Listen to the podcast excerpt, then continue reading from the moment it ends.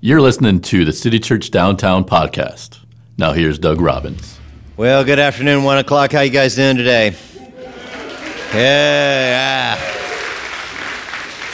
Got some men ready for the man cave. Well, I wanted to talk to you about coffee because uh, earlier today, when you got up, or uh, you know, ten minutes ago, when some of you got up, you had to make a decision which cup you were going to drink your coffee out of. Now, if you went into the kitchen or wherever you get your coffee, um, you pick up an old cup, like an old styrofoam cup that has a little mold in it from the coffee that you left over from the day or two before. Would you drink your coffee out of this cup? Or would you prefer to drink your coffee out of this really great, clean, by the way, cup with Yoda on the front, and then it also has on the back, May the Force be with you, with a Star Wars emblem. Okay, this is not a trick question. We know that there's one choice for the coffee, right? To go into the clean and the pure cup. And that's partly what Paul was trying to get across to one of his young proteges named Timothy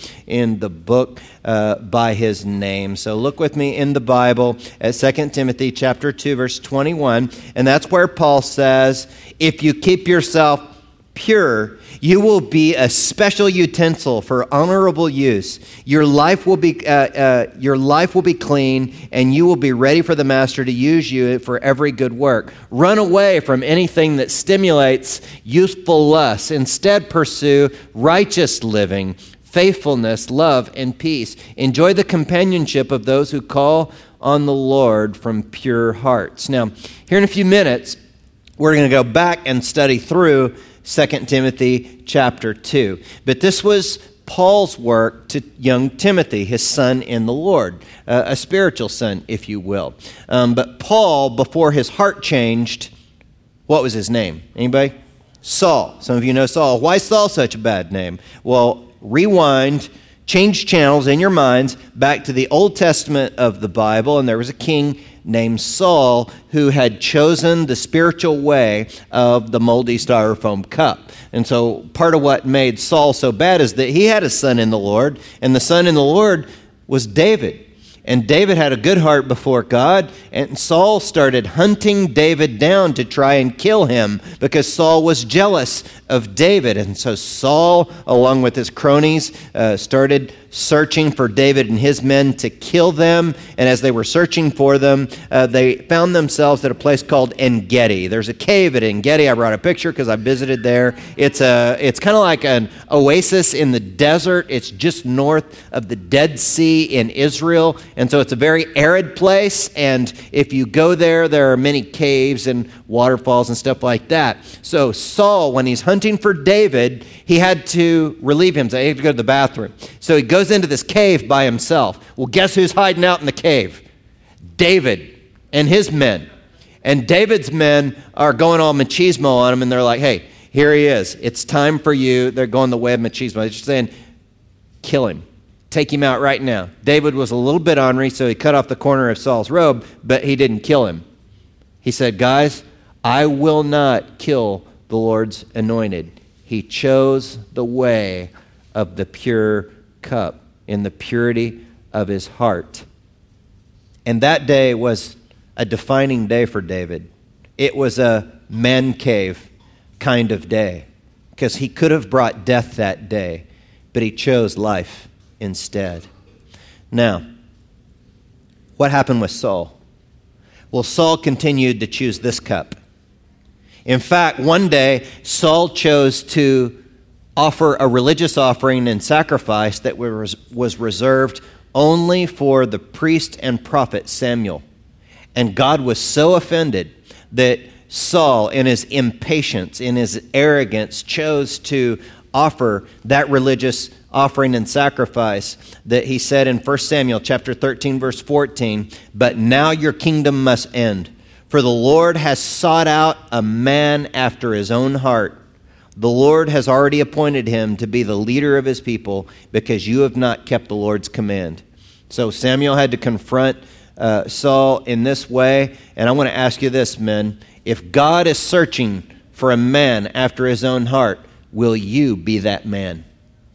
If God is looking to and, thro- to and uh, fro throughout the earth for a man after his own heart. Men, will you be that man? And I want to give you a challenge throughout the 42 days of this series to be a man beyond machismo. And so we're going to say that out loud together, as is one of our customs here. But when you say that series big idea, um, I want you to do something for me. When you think of the word machismo, do you have a certain face in mind as you think of the word machismo? Well, when we say it together, I'll point to you, and I want you to put on your machismo face when you say the word machismo. So I'll give you an example of this. Uh, so we'll say, be a man beyond machismo, okay? So, ready? Think about machismo in your mind. I'm going to point to you. We're going to say it together, and I want you to entertain me as congregate, the congregation throughout the day has done so. Ready? Here we go. Be a man beyond machismo. That was pretty good. You guys are a machismo of an audience. Now, men, what you got to understand is that the purpose of this series is not to guilt and shame you about all your deficiencies, because chances are, in your own mind, you're already doing that to yourself. And you know, part of the reason I wanted to do this series is because I was praying and I had this picture of men in our church and men throughout our city that are beaten down spiritually, emotionally, and physically tired. Now, don't raise your hands, men, if you feel that way, but are there any men here today who feel beat down spiritually, emotionally, and in some ways are physically tired? And look, here, we're not here to, to press you down and knock you down and point the finger at you. We're here to lift you up and encourage you. And you know why? Because when you feel guilt and shame on you, and when you feel beat down, you're more susceptible to the styrofoam cup of lust and making poor choices that might damage your life and your relationships. So, ladies, we need you during this series as well. There will be application for you every week uh, during this series. And we need you to be strong for us. This series is not some uh, teaching where we think men are better or anything like that. This is not misogyny here. I mean, we, we know we're all equal here, and we need you to be strong for us to help encourage us during uh, this series. That's why, ladies, I want you to take what I'm calling the 42 pen challenge. 42, because we're going to be in the series for 42 days. Write it on your hand or your arm, 42 pen. And the P in pen stands for pray. Pray for the men in your life. Pray for your husband. Pray for your future husband. Pray for your dad. Pray for your son. Pray for your brother. Pray for a friend who's a man. Um, some of you single ladies, if you pray during the, the 42 pen challenge, if you pray during this, you might just meet your husband at the end of this time, chica. Okay, come on. How, how many of you would like that? So check it out. And then check this out. The E in pen stands for encourage. So pull out your cell phones now, ladies, if you want. And I know you can you can send a text message faster than I can talk. You ladies amaze me in this. And so send an encouraging message like you're awesome or you're the strongest man I've ever met, you know, whatever, um, and encourage your man. But throughout the series, uh, several times a week, um, send a note a text message, something to encourage your man, an email. You know, uh, the frailest thing in all the world is the male ego, isn't it? But uh, we act like we don't need that encouragement. But my wife, when she sends me a little note or a message that encourages me, I got to admit, it kind of warms my heart a little bit, dude. I, I really like that. So, ladies, can you do that? So, remember, pray and encourage. But the last one is probably one of the most important ones. The, the, the N in pen is no nagging. No nagging. Okay, look. Yeah, don't clap, men. Don't clap just yet. You're going to get the atomic elbow if you clap, men. But for 42 days, ladies, if you're going to take this challenge seriously, for 42 days, speak encouragement into your men. Look, you already know that the nagging does not work because they would have changed if it worked and you're still doing it. So it does not work. So uh, if you want to nag, go to the Lord in prayer. Remember, remember number one as a part of the pen challenge. And ladies, I want you to raise your right hand. You're going to about take a pledge. Ladies, get them up there. This is the this is the no nag pledge. Husbands, lift your lady's hand up. Okay, and I want you to say it out loud with me. Ready? Ready, ladies? Here we go. I'm gonna point to you. If I nag for 42 days, may the fleas of a million camels nest on my armpits. Okay, there you go. So, ladies, keep them shaved because if you nag, here they here come the fleas, man. Let's be careful on that. So let's get back to 2 Timothy and Paul's words to uh, young Timothy, um, where he says in 2 Timothy 2 1, Timothy, my dear son, be strong through the grace that God gives you in Christ Jesus. You have heard me teach things that have been confirmed by many reliable witnesses. Now teach these truths to other trustworthy people who will be able to pass them on to others. Endure suffering along with me as a good soldier of Christ Jesus. Soldiers don't get tied up in the affairs of civilian life, for then they cannot please the officer who enlisted them. And athletes cannot win the prize unless they follow the rules. And hardworking farmers should be the first to enjoy the fruit of their labor.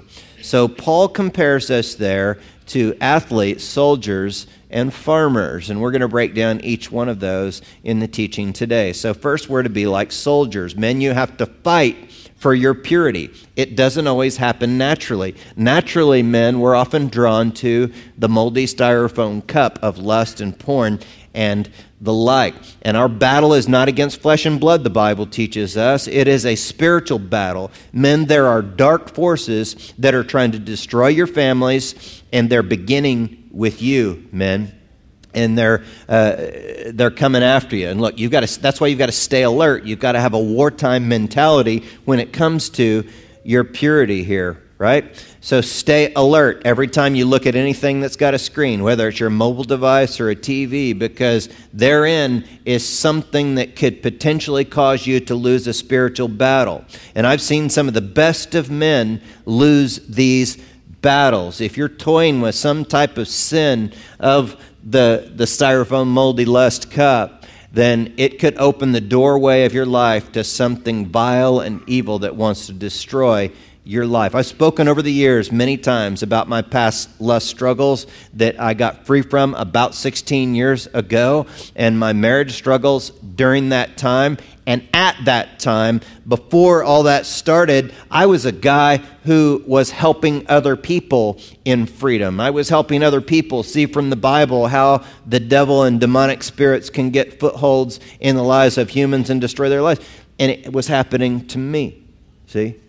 I've seen uh, men who thought they were strong and who would never fall struggle. So we're all susceptible. We all have to stay humble and we all have to stay alert to this battle. And ladies, this is partly why we need you to be strong for us in prayer.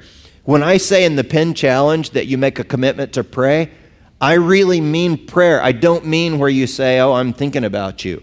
I'm thinking about you, that doesn't do anything. People who say, I'm thinking about you, don't understand the power of I'm praying for you.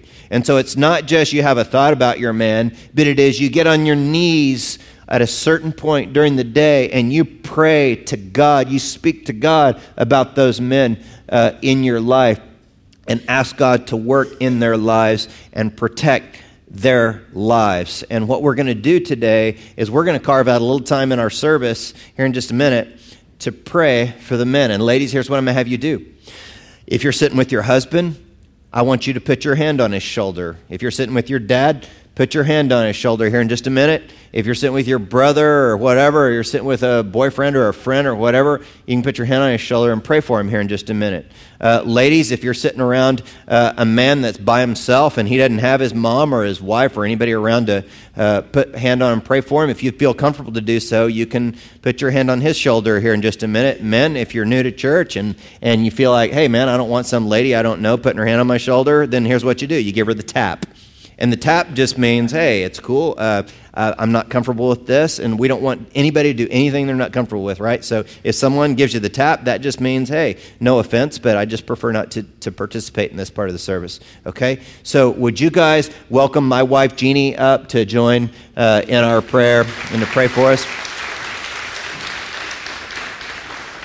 And now, ladies, if you, as you're comfortable, uh, put the hand on someone's shoulder and let's go to the Lord in prayer. Jeannie?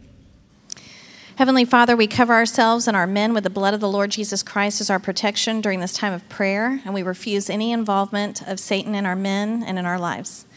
We command you, Satan, in the name of the Lord Jesus Christ, to leave our presence with all your demons, powers, authorities, principalities, thrones, dominions, and everything and everyone associated with you. And we bring the blood of the Lord Jesus Christ between you and us, especially our men.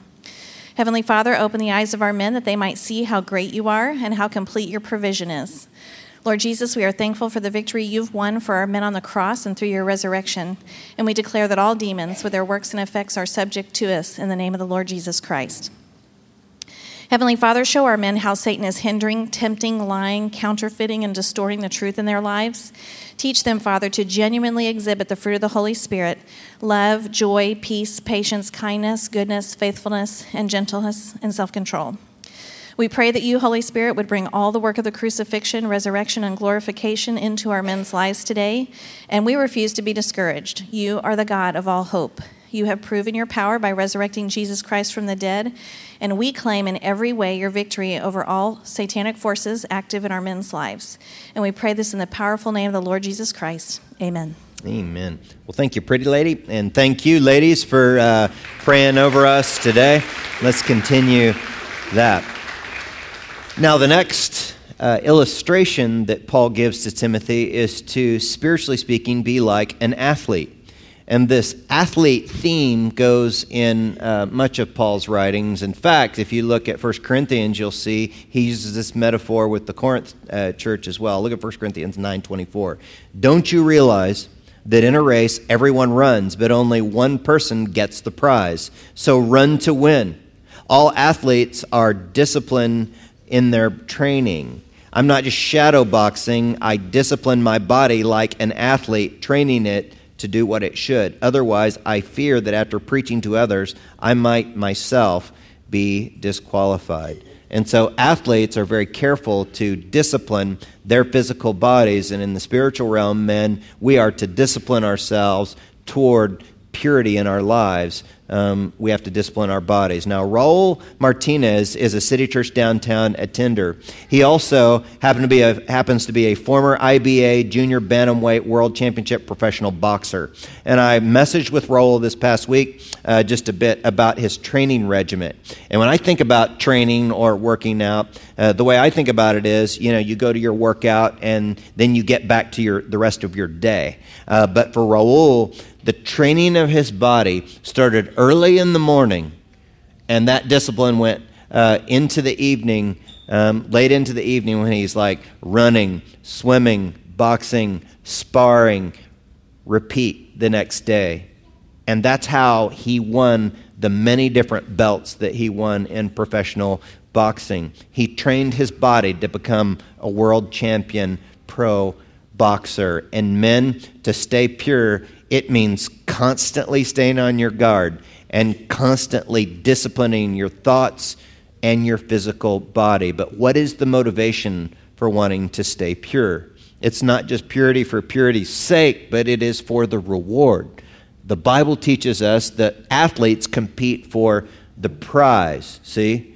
Uh, some of you watched the fight between Floyd Mayweather and Conor McGregor you know that that was the biggest fight in combat sports history. Of course, Mayweather could be the very best boxer we've ever seen in our lifetime. If he's not the best, he's one of the best. And of course, McGregor was the champion uh, MMA fighter. They get in the ring together, and what motivates these guys to put it on the line and be willing to duke it out in front of millions of people all over the world, where it was the prize, the minimum purse for Mayweather was $100 million and the minimum purse uh, for McGregor was 30 mil.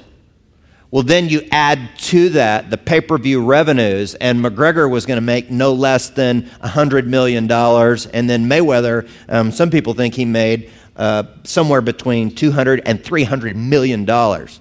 Now, a lot of you guys were thinking what I was thinking when I was watching the fight, and it's like, man, put me in there. I'll, I'll let Mayweather beat the crap out of me for a $100 million, man. I can build a few churches with that. You know what I'm saying? We're doing it for the prize, see?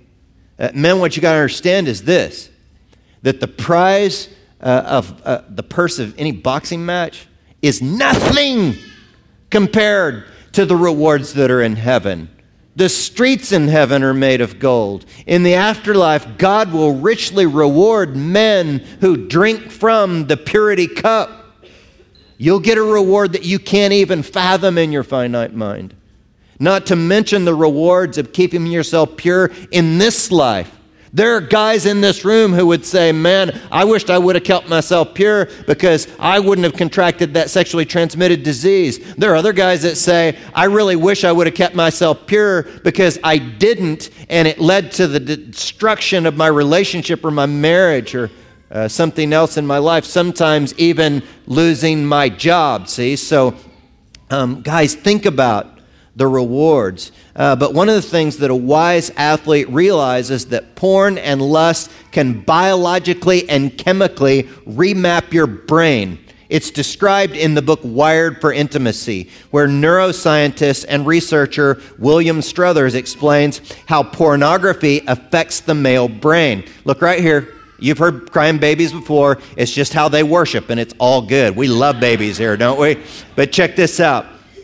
This book, Wired for Intimacy, explains to us uh, that viewing pornography changes how the brain works and how we form memories and make attachments in our lives. See? And that's why James Valdez started the, uh, the tribe or the group called Conquerors, um, because it shows you biologically and chemically how porn affects your brain and how you can get over it. But here's one of the things you have to understand as an athlete in the spiritual realm it's not just about what you're not doing, it's what you are doing. And you know, the Bible, some people think that the Bible is like anti sex because it says you shouldn't lust and all this, and you should be faithful in your marriage and everything. But actually, the Bible is not anti sex, the Bible is very pro sex within marriage. Look at Proverbs 5:18. Let your wife be a fountain of blessing for you. Rejoice in the wife of your youth. She is a loving deer, a graceful doe. Here's the part I'm a little embarrassed to read in church, but it's in the Bible, so I have to do it. Uh, let her breast satisfy you always. May you always be captivated by her love. Then, if you were to look at the book uh, Song of Solomon, or sometimes it's called Song of Songs in the Old Testament of the Bible. This is written about a married couple and their sex life in very poetic and explicit language. In fact, it was so erotic, young Jewish boys weren't even allowed to read it until they were of age.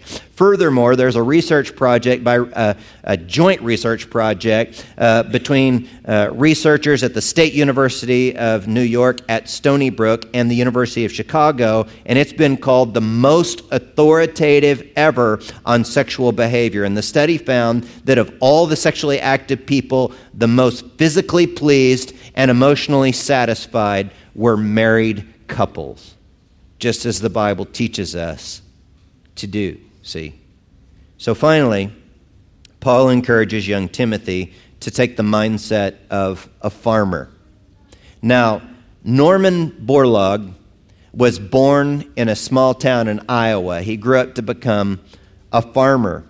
Norman's Christian spiritual convictions about feeding the hungry and the poor, along with his scientific knowledge of agriculture, motivated him to develop a very high yielding wheat seed in Mexico and then later in India. He is one of only six individuals to have won the Nobel Peace Prize, the Presidential Medal of Freedom, the Congressional Gold Medal. He is referred to as the father of the Green Revolution, and my favorite title for Norman Borlaug is he is known as the man who saved a billion lives. And the reason that Borlaug was able to save over a billion lives is because of his understanding of farming and agriculture. And look, we believe at City Church that we not only want to feed people's physical bodies and uh, sow into people who are physically hungry, we also believe we need to feed into souls, souls that are starving for the truth of God and His gospel. And you know, men, why it's so important that you and I learn to be spiritual farmers and to plant the seeds of the gospel? Because eternities are at stake. It's not just problems in this world, or it's not just rewards in this world, but it's eternity forever and ever and ever. Look, our lives are only a blip on the radar compared to all of eternity. And that's why we have to get this right. And what's happening here today is that a spiritual farmer is planting seeds of the gospel of Christ, the truth that when Jesus died on the cross, he died there to pay the penalty for my sins and for yours, and that if we would believe in him, our sins would be paid for and covered, and we could come into a relationship with God. And what happens is, is, as this farmer plants the seeds of the gospel, some of the seeds fall on hard ground. The hard ground represents hard hearts, people, men and women both, and children who harden their hearts to the truth of the gospel of God. And what happens to the seed on the hard ground is the birds just come and peck it up. There's also those hearts that are represented by the stony ground and the thorny ground that has thorn bushes all around, and the gospel seeds are planted there, and they might sprout up quickly, but they get choked out by the cares of this world. But what we want to be is the fertile ground.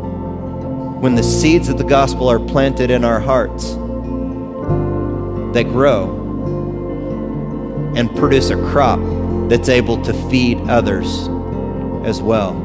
That's what we want to be. And I want to applaud some of you who are spiritual investigators that you were willing to come here and you were at least as open open minded enough to come here and listen to the things of God today. But I want to close with this one encouragement from uh, Paul to Timothy in 2 Timothy 2. Look at it. He says, This is a trustworthy saying. If we die with him, we will also live with him. If we endure hardship, we will reign with him. If we deny him, he will deny us. And look at verse 13. If we are unfaithful, he remains faithful, for he cannot deny who he is. Look, the gospel is about is not about you being fruitful, but it's about him being faithful. And when you trust that Jesus died on the cross for your sin, he comes in and he will not deny himself who indwells you. And if you can choose to believe today, I want to invite you to do that by prayer right now. So let's bow our heads and close our eyes. And perhaps you're sensing, feeling the presence of God drawing you into a love relationship with Himself. I want you to just talk to Him in your heart. We call that prayer. And just say to Him, Look, God, I know I've sinned. I've screwed up. But God, right now, the best I understand it and comprehend it, I choose to believe that Jesus Christ died on the cross to pay the penalty for my sin.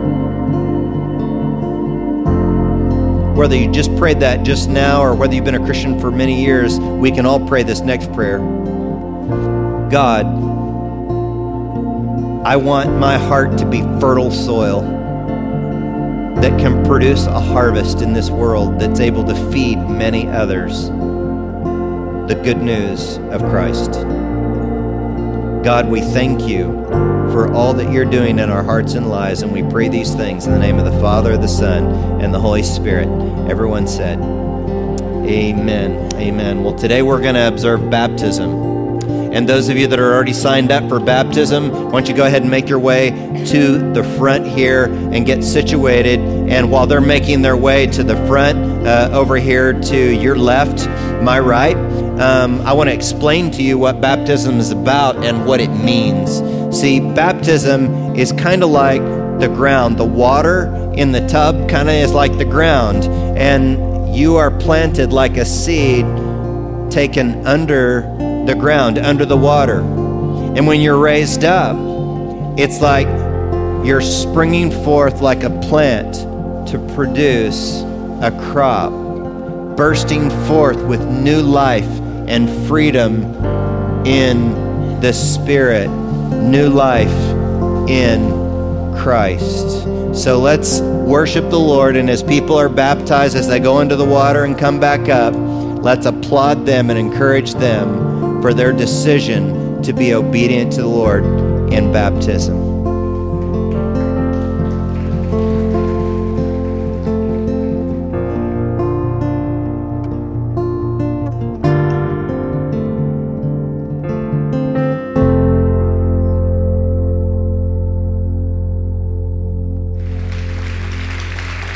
And God, we're all of our applause is like right up at you for the kindness you've extended our way, for all the beauty you allow us to see. Lord, you even let us see a chihuahua get baptized up in here today, man. That was pretty awesome. And so, Lord, we know and we love the way that you love your whole of creation and you are showing us a glimpse of the kingdom and new life here on earth today. So we thank you for it and we consider ourselves privileged to be amongst the rare group of people who get to see the beauty of new life when you change a human heart and make us new. So for this we give you credit, honor, and glory, Jesus, and it's in your name we pray. Everyone said a huge and hearty Amen. Amen. right on. Thanks for listening. For more information, visit citychurchdowntown.com.